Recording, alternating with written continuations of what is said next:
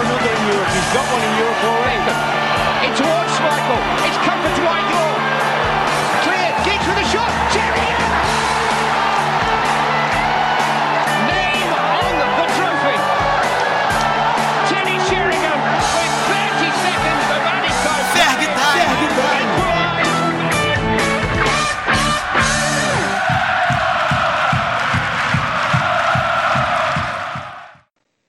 Fala pessoal, está no ar a quadragésima edição do Frog Time, o podcast da Red Arm Brasil.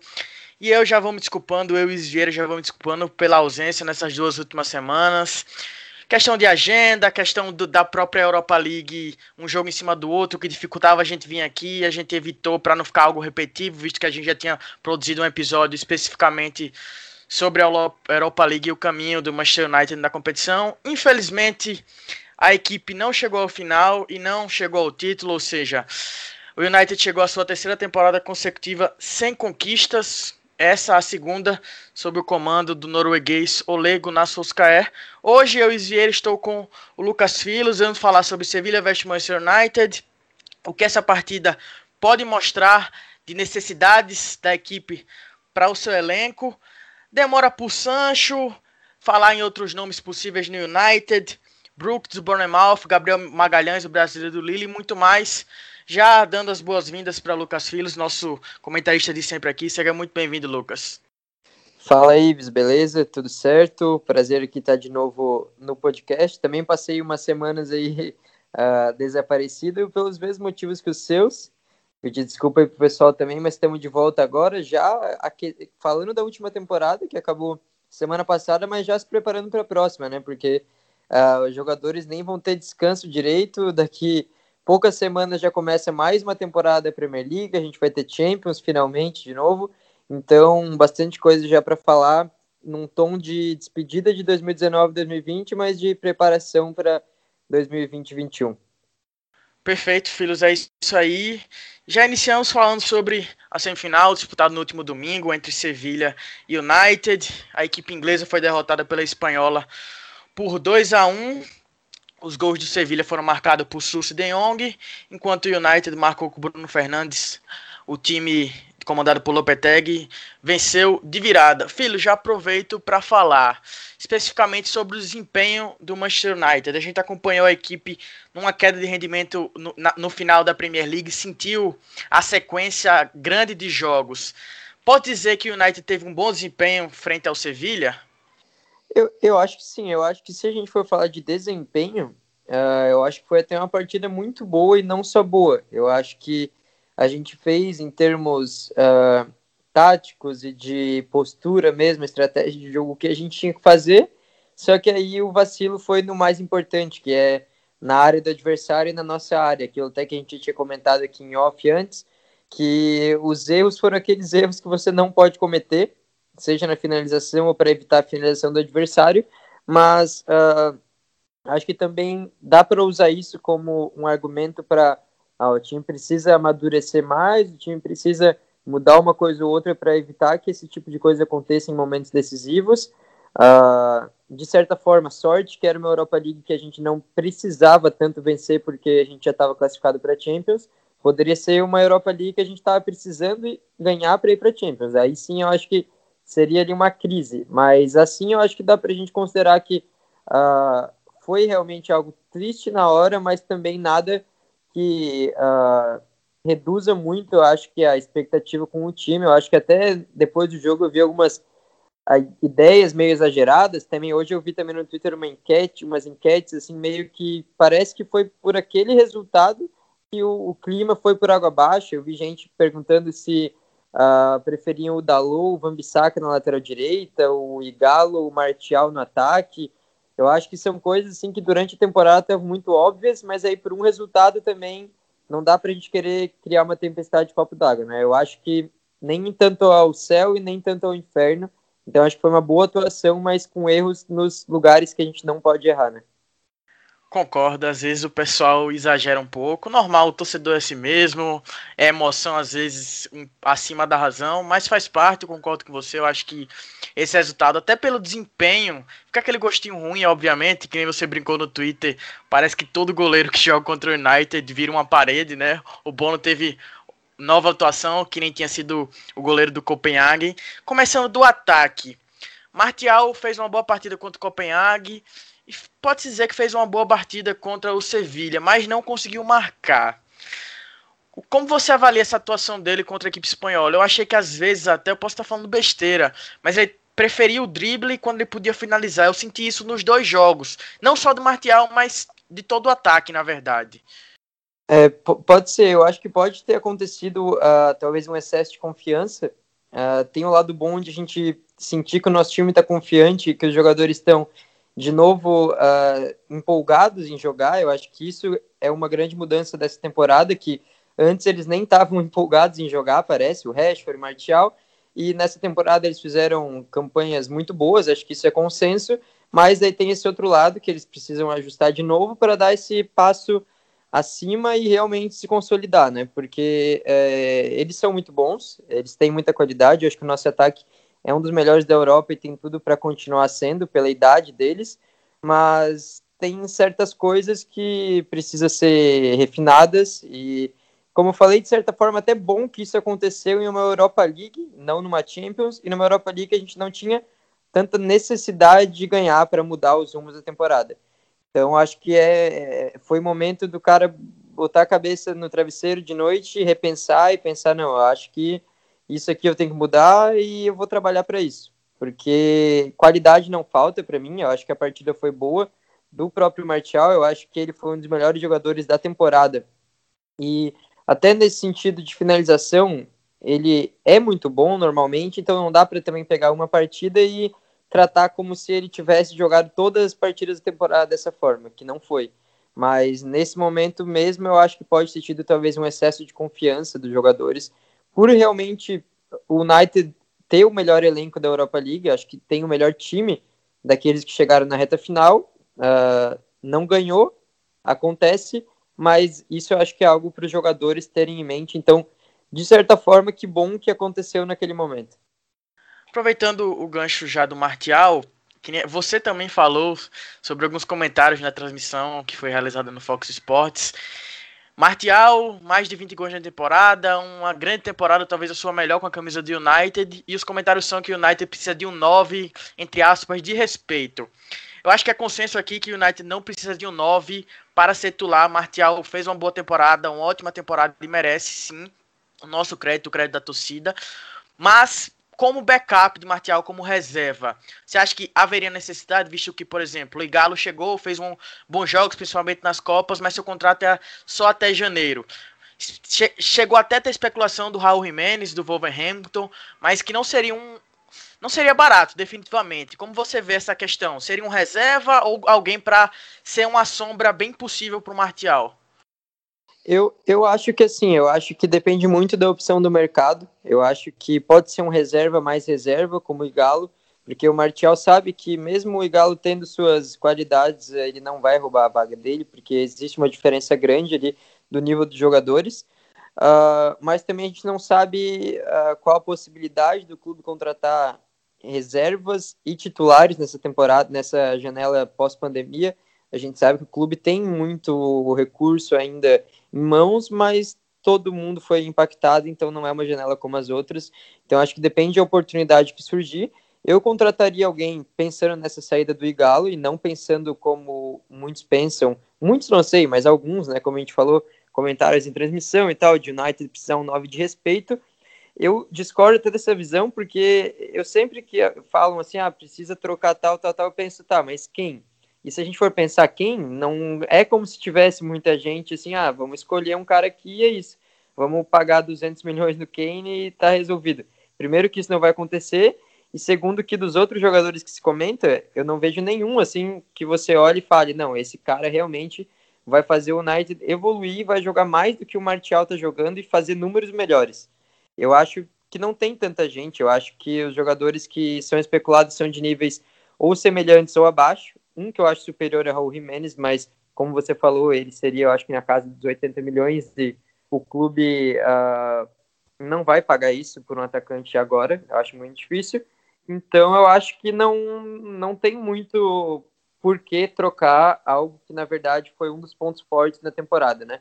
Então para mim é reserva, é um cara para quando o Galo sair já assumir essa posição de, de sombra do Martial, de rodar o elenco, de estar ali quando a gente precisar. Então para mim é isso. Você falou do, de nomes possíveis, né? E United até na temporada passada, ele foi negociado nessa, tinha o Lukaku, que é finalista da Europa League e tem feito uma excelente temporada com a camisa da Inter de Milão. Eu acredito que, como você falou, como eu acredito também, o negócio foi bom para todas as partes. Não há por que questionar. Eu acho que a gente pode até ficar feliz pelo belga, visto que durante a sua passagem aqui, mesmo que ele tenha tido momentos ruins, ele também teve momentos bons. Como você vê essa, essa questão do Lukaku, Filos? É, é um cara que eu gosto muito, eu fico feliz por ele estar tá rendendo lá também, como eu fico feliz também pelos outros que saíram e se deram bem. Uh, acho que a gente, como torcedor, às vezes pega certo ódio dos jogadores, que é normal no momento da raiva ali e tal, mas depois, assim, de cabeça fria, eu acho que não é legal a gente ficar também torcendo contra o jogador, porque ele saiu do nosso time. Uh, então eu fico feliz por ele estar rendendo lá. E eu acho que realmente ele sabe que foi bom para ele a saída. Ele sabe que no United provavelmente ele não estaria rendendo como está hoje. E o United também provavelmente não teria uh, tido um Martial jogando muito bem, tendo números até melhores do que o Lukaku na, na última temporada dele aqui, e comparáveis com a do Lukaku nessa temporada na Inter de Milão e também rendendo mais, eu acho que coletivamente, eu acho que para o time, o modo que a gente está jogando, o Martial encaixou melhor, como é aquele cara que fica isolado né, no ataque, eu acho que o Lukaku rende melhor quando tem uma parceria, como ele está tendo no Lautaro Martinez, acho importante falar isso, e talvez a gente não teria também a ascensão do Greenwood, então eu acho que somando todos os fatores, foi bom para todo mundo, e é engraçado até que como os dois times foram para a Europa League e daí teve num dia os erros do Martial e no dia seguinte os dois gols do Lukaku, fica aquela coisa, né? Ah, olha aí, o United, tá vendo? Será que vai se arrepender? Só que eu acho que é algo que se as mesmas partidas tivessem acontecido em momentos diferentes, não iam ter falado nada, entendeu? Então foi mais pelo timing, assim, e fica aquela, aquele gosto, assim, sabe? Tipo, putz, Martial errando os gols decisivos ontem e hoje o Lukaku fazendo. Então eu acho que é normal essa discussão, mas não, não cabe muito assim se a gente for analisar profundamente. Perfeito. Tô, estou totalmente de acordo. Só para a gente falar aqui de estatísticas que mostrar que o desempenho do United foi sim bom contra o Sevilha. O United teve menos posse de bola, a equipe espanhola teve 53% e o United teve 47%.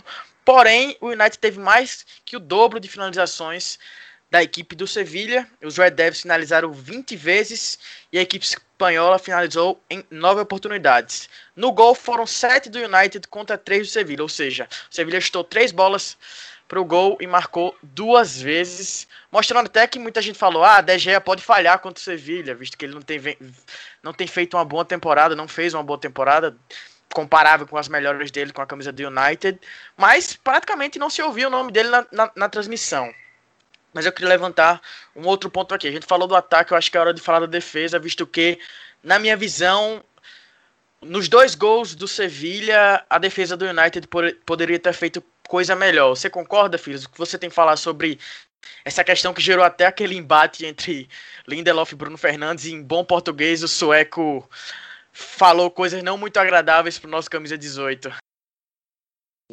pois é, o Lindelof arriscando no português, já tinha feito outra vez, acho, né? Não lembro a partida.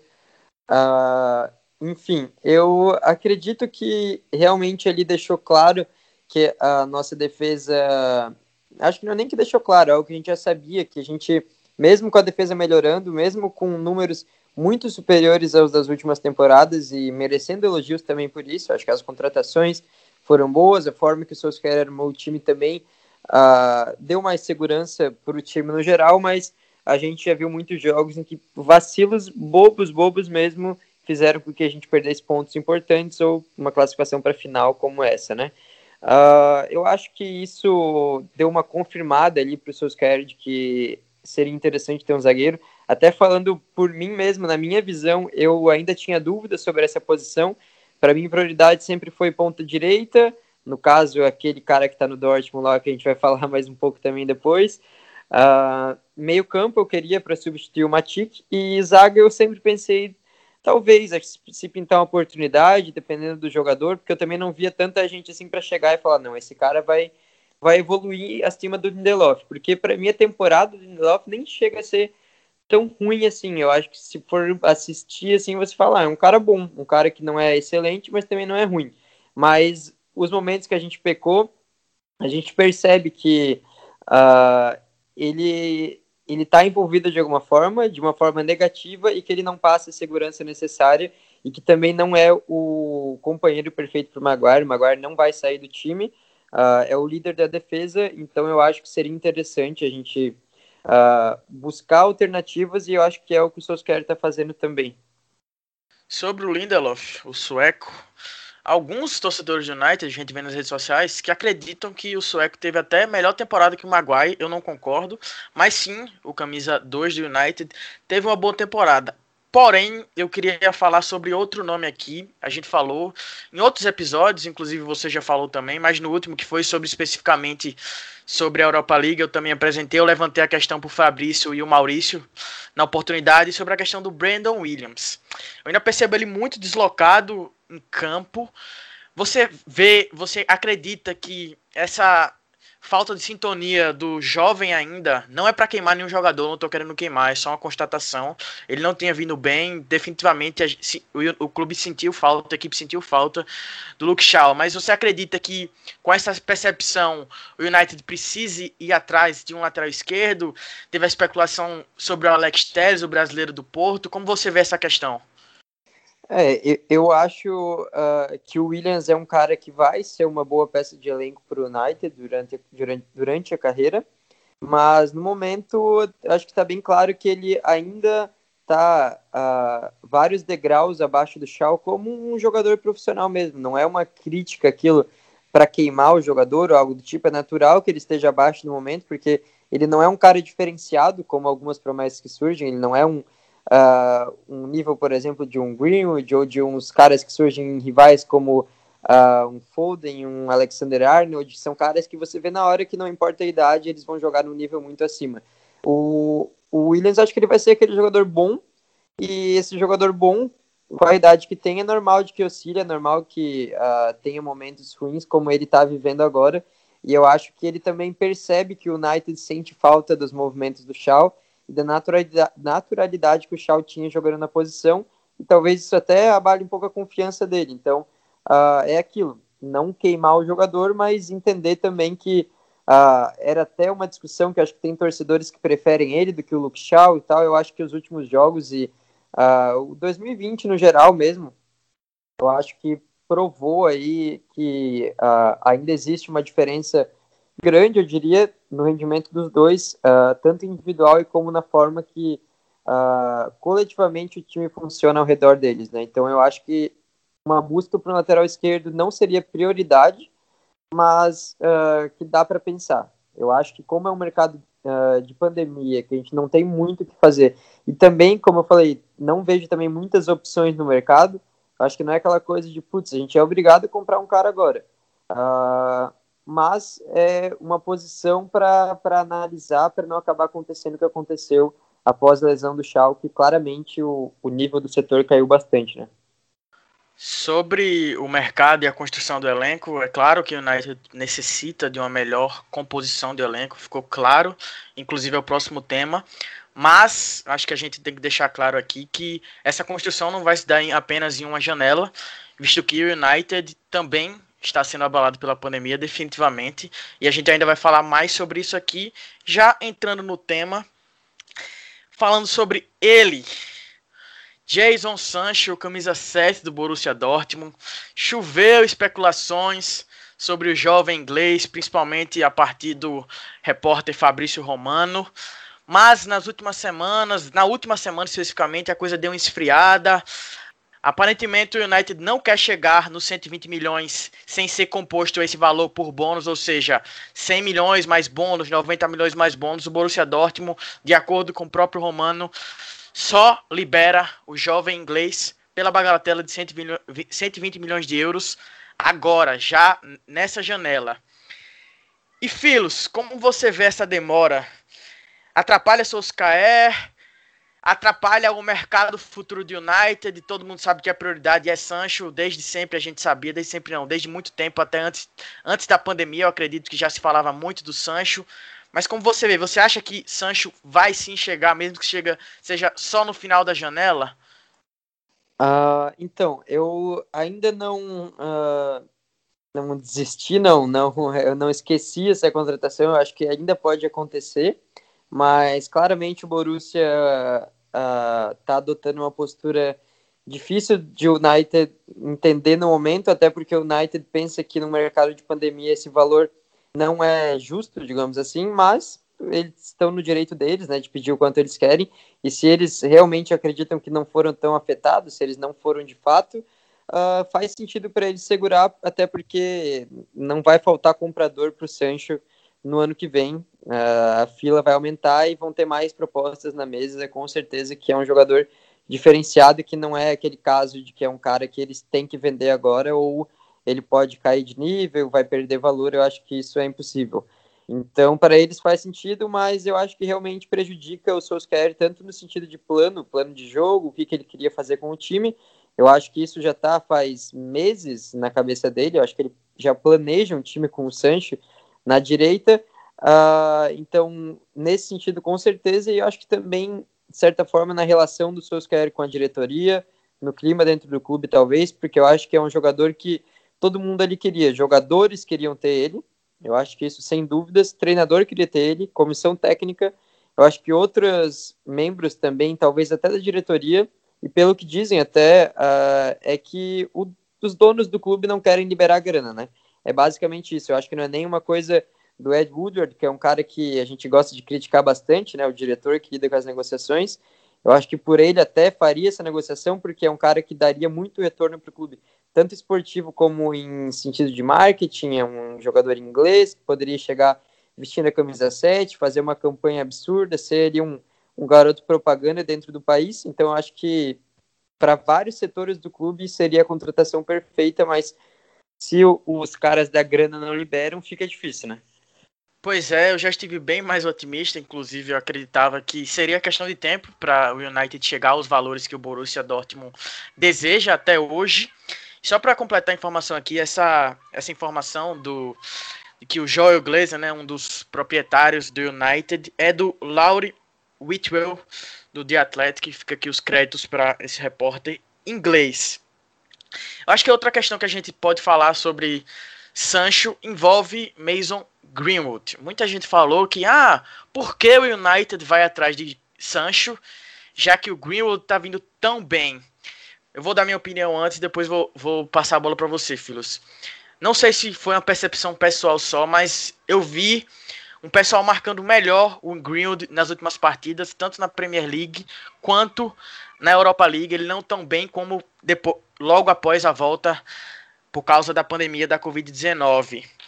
E eu enxergo o Greenwood como um futuro camisa 9, ou não como um ponta. Não enxergo ele como ponta. Pode não ser que ele se torne um camisa 9, mas eu não enxergo ele como ponta, principalmente pela direita, mesmo que ele saiba chutar com as duas e tenha as duas pernas muito bem. Como você você analisa essa situação envolvendo Greenwood e Sancho, como você vê essa questão até pelo Greenwood um tempo de desenvolvimento maior, não ter tanta responsabilidade nas costas, como por exemplo Rashford e Martial já tem, visto que eles já estão em outro nível na carreira e, e de idade também, de amadurecimento.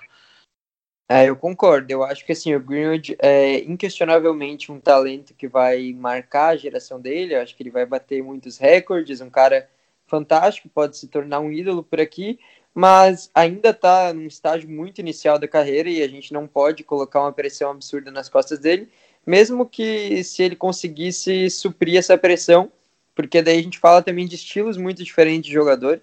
Eu acho que no geral o Sancho é um cara que está em outro nível em praticamente tudo, tirando a finalização, que o Green já é um dos melhores finalizadores do mundo, acredito. Uh, mas o Sancho é um cara que joga de uma forma muito mais cerebral, ele consegue pausar o jogo quando precisa, acelerar quando ele vê que é o momento, driblar, cortar para o meio, ir para a ponta, uh, criar uma chance clara para alguém, uh, ser o coração do ataque. Eu acho que são coisas que o Greenwood não consegue ser. O Greenwood é um cara que, como finalizador, ele já está num nível absurdo, mas como jogador, ele ainda está se aprimorando. Então, uh, eu apoio totalmente a contratação do Sancho e não vejo como isso pode afetar o desenvolvimento do Greenwood, até porque o nosso elenco é muito enxuto, o torcedor sabe disso, e a próxima temporada vai ser ainda mais importante você ter um elenco profundo, porque os jogadores praticamente não tiveram férias, vão ter pouca coisa. Uh, já começa daqui algumas semanas de novo, toda aquela rotina intensa. A gente vai ter na Champions League, a gente vai ter muitas partidas. Então, uh, além de existirem lesões, existe também a necessidade de você fazer um rodízio, de você mudar a escalação conforme o adversário. Então, para mim, eu não vejo sentido nesse argumento de que a, a vinda do Sancho bloquearia o crescimento do Greenwood. Eu acho que, pelo contrário, eu acho que ele poderia jogar ainda melhor com um cara que faz tantos companheiros evoluírem como o Sancho, eu tenho certeza que vai fazer, porque é aquele jogador que você coloca em qualquer time, ele vai, vai fazer o time render mais e isso acho que só tem a trazer benefícios. Eu acho que não dá para ter essa visão, o United querendo brigar por títulos de um jogador bloqueando o espaço do outro, a não ser que seja algo muito claro mesmo, mas não vejo nesse momento. Então eu apoio a contratação e veria se o Sancho viesse, se ele ainda vier, os dois como peças importantes para o nosso futuro. Pois é, também concordo que nem já tinha falado. Acho que Sancho só tem a agregar e fica aqui nossa torcida, torcida toda a equipe da Red Army Brasil, inclusive o pessoal do Twitter não aguenta mais cobrir, deve estar sendo bem chato mesmo. Fica aqui nossa solidariedade aos nossos social medias lá da, da equipe do Twitter e do Instagram. Um, uma novela aí que pode se arrastar ainda por algumas semanas, visto que mesmo que acredite que Solskjaer queira que feche até o início da Premier League, o United, a tabela foi divulgada hoje, estreia no dia 19 pelo Campeonato Inglês mas a janela fecha apenas em outubro, ou seja, ainda tem um, algum tempo possível para fechar esse negócio. Mas agora vamos falar de um outro brasileiro, de um brasileiro, o zagueiro Gabriel Magalhães, que saiu muito cedo daqui do Brasil e atualmente está no Lille. O zagueiro, é, o defensor é disputado por Napoli da Itália, pelo Arsenal e pelo United. Hoje o Di Masio, né, um conceituado jornalista italiano, disse que o United voltou para a briga, entrou definitivamente nessa disputa e que a, a decisão do Gabriel ia sair entre hoje e amanhã, mas o Gabriel estendeu para mais aqui uns dois dias, porque o United entrou na briga. Essa informação é do Telegraph. Filhos, você, você citou antes da gente começar que acredita que o United é posto em alguns negócios para dar uma valorizada no, no jogador. Falando sobre isso, falando sobre o Gabriel Magalhães. Seria um bom reforço para a equipe, um zagueiro que talvez Solskjaer este, está desejando, né, como se a mídia fala em algum, algum tempo. Então, é, eu acho que tem esses dois lados do negócio. Eu acho que uh, pode ser aquele, tipo de especulação fácil de fazer. A gente sabe que o United é utilizado muito pelos jornais e pelos jornalistas e por empresários para uh, como, como uma isca ali, né, para fazer um outro clube pagar mais, pagar o que eles querem, aumentar valores. Então eu acho que tem muita probabilidade de ser isso, até porque essa janela toda do Gabriel, não sei se uh, chegou a acompanhar também, mas já dura muito tempo e já entraram muitos times na jogada e é sempre uma coisa assim de ah, em tantas horas ele vai decidir o futuro, ele tem dois dias para decidir o futuro. Então eu acho que está muito confuso, eu acho que pode ser um caso de, uh, de jogada de empresário, então eu ainda não estou pensando muito como uma especulação tão confiável. Estou aguardando ainda mais algumas fontes falar a gente vê o que vai acontecer nas próximas horas, né? Mas sobre o jogador em si eu gosto. Eu acho que é um cara que seria até barato, pelo que estão falando. 22 milhões de libras é um valor uh, bem baixo para o patamar do United. Uh, e um cara que pode sim vir ser um titular, até porque a gente já tem uma guarda. Eu acho que Uh, quando a gente precisava contratar um zagueiro líder da defesa, eu sempre era contra contratar esses caras mais novos, mais inexperientes, ou que a gente sentia que não eram uh, os líderes dos times deles. Então eu acho que a vinda do Maguire foi essencial para isso. Você firma um pilar e pode contratar um cara para acompanhar ele. O Gabriel acho que tem potencial para ser esse jogador. Não vejo um potencial de ser aquele cara inquestionável, aquele cara que é o cara da zaga. Então, dentro desse contexto, eu acharia interessante. É um cara até que saiu aqui do meu estado, aqui do estado que eu moro, né? Ele é da base do Havaí. Uh, um jogador que ele se destaca do que eu vi, ele bloqueia muito bem os chutes. Ele é um cara que vai até o final, vai até uh, o último momento ali para bloquear o chute. É um cara que se posiciona bem, tem uma força interessante, que é importante para a Premier League. Uh, não chega a ser um cara assim muito veloz, mas é rápido, mais rápido que Lindelof. Então eu acho que tem algumas características interessantes ali. Não seria o meu número um para a posição. Quem eu estou gostando bastante de ver é o Koundé, o da, do Sevilha, que jogou contra a gente pela Europa League francês. É um zagueiro rápido, um zagueiro que consegue cobrir ali quando necessário uh, o espaço que o Maguire dá, porque o Maguire é um jogador mais lento. Então, Gabriel não seria minha prioridade, mas caso viesse, eu acharia uma boa contratação pelo valor. Uh, entretanto, ficamos no aguardo aí para ver se é real mesmo essa especulação. Inclusive, sobre defensores, zagueiros franceses, também tem o, o Pamecano, que tem, fez uma, dois bons jogos pela Champions League, principalmente contra o Atlético de Madrid. Eu vi uma thread, um, um fio que o Léo Bertozzi, da ESPN, é, retweetou no, no, seu, no seu perfil no Twitter, falando de, de várias opções mais jovens e um pouco mais mas já mais velhos de zagueiros franceses que é, um, é, muita qualidade. Isso aí a gente viu principalmente no Pamecano, que a gente viu mais de perto recentemente na Champions League. Falando em valores, você falou que o Gabriel pode ser chegar por um preço não tão inflado, né, próximo de 20 milhões de libras. Mas, por outro lado, surgiram especulações lá na imprensa inglesa, partindo do Manchester Evening News e do Sport Whiteness, que o David Brooks, do Bournemouth, pode chegar na equipe do United por volta de 40 milhões de libras. Particularmente, eu achei um valor alto de de início, mas confesso que não conheço tanto jogador, mas sei que você sabe bem mais dele do que de mim e peço que fale aí desse possível contratado do United para o nosso, nosso ouvinte aqui no, no Ferg Time. Então, eu também achei o valor alto. Eu acho que por ser um, um clube que caiu para a segunda divisão e é mercado de pandemia, e o Bournemouth também está com problemas financeiros, já estava antes. Uh, é um clube que se fala lá bastante, jornais da própria cidade, que estava temendo muito rebaixamento porque eles não tinham aquelas cláusulas que muito clube coloca de uh, diminuição no salário dos jogadores em caso de rebaixamento. O Bournemouth não fez isso, foi uma falha ali da diretoria, então eles estavam com medo do rebaixamento acontecer. Aconteceu, então eu penso que o United não deveria uh, pagar o que eles pedem e tentar negociar, mas a gente sabe que o United não negocia tão bem como a gente gostaria.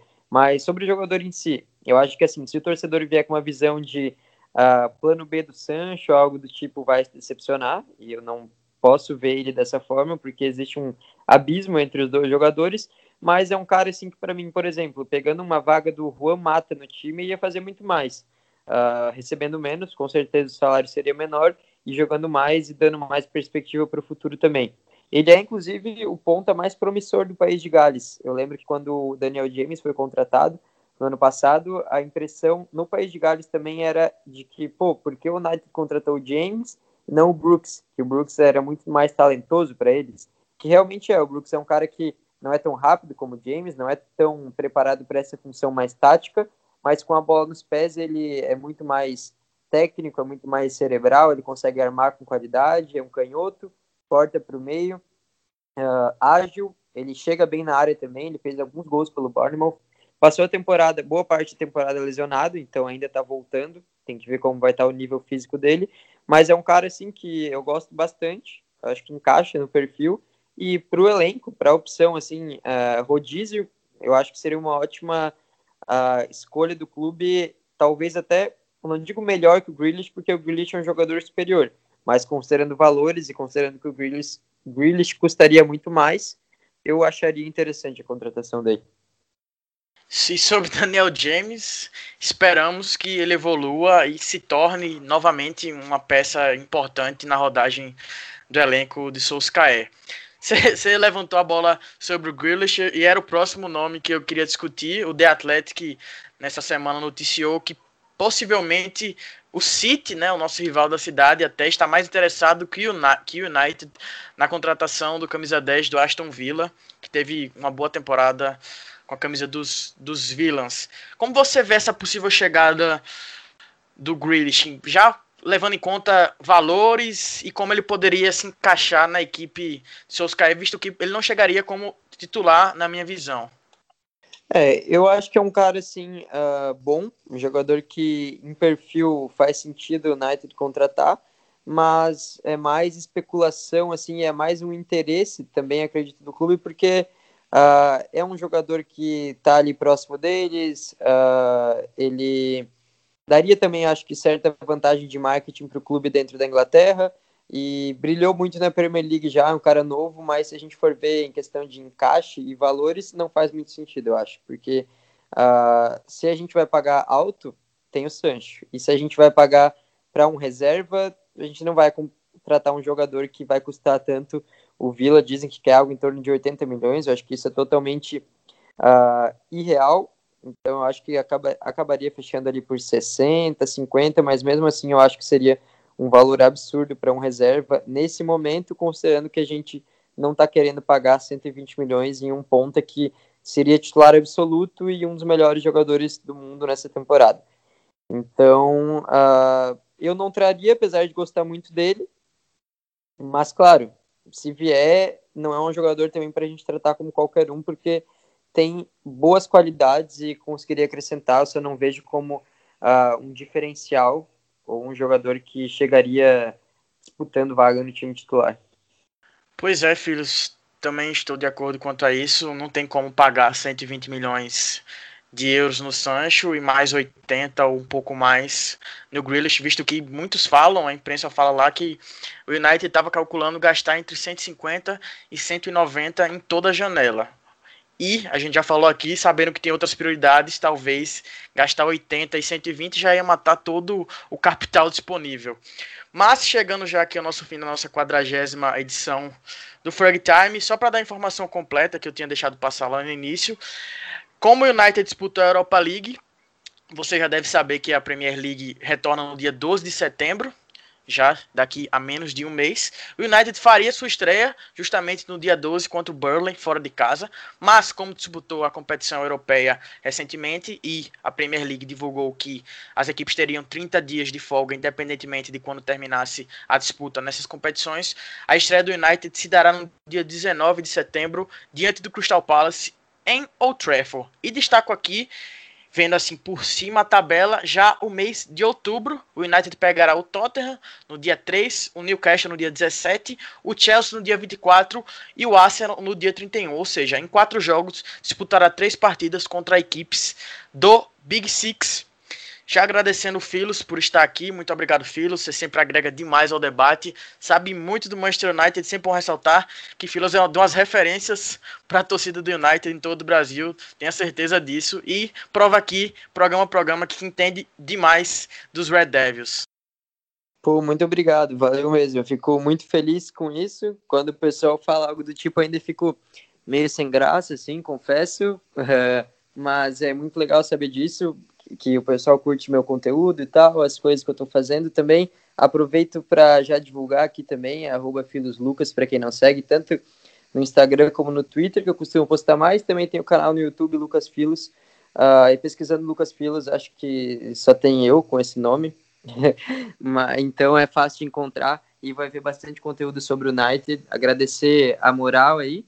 Uh, feliz de ter participado aqui mais uma vez e vamos ver se a próxima temporada a gente consegue evoluir. Então, acho que o time, apesar de ter decepcionado na Europa League, a gente está um pouco inseguro aí com a janela de transferências, está numa crescente, não dá também para fazer crise, né? Tempestade em copo d'água. E vamos aguardar aí o que, que acontece nos próximos dias e próximas semanas. Obrigado, Ives. Valeu. Valeu, filhos, ou seja, fica o recado, sigam o homem aí, principalmente no Twitter, com muita análise sobre Manchester United. Agradecer você também por ter nos escutado até aqui, escutado a quadragésima edição do Frog Time, o podcast da Red Iron Brasil, que está no Twitter, no Instagram, no Facebook, no Medium e aqui com o nosso podcast. Você pode e deve nos seguir. Ficamos por aqui, tentaremos voltar o mais breve possível nesse período sem jogos. Tentaremos montar pautas que abordem tanto contratações, esperamos que façamos um episódio especial sobre Sancho, tomara que ele chegue, e outras coisas mais. Muito obrigado, ficamos aqui, até a próxima. Glória, glória, Man United. Ferg um podcast do Red Army Brasil.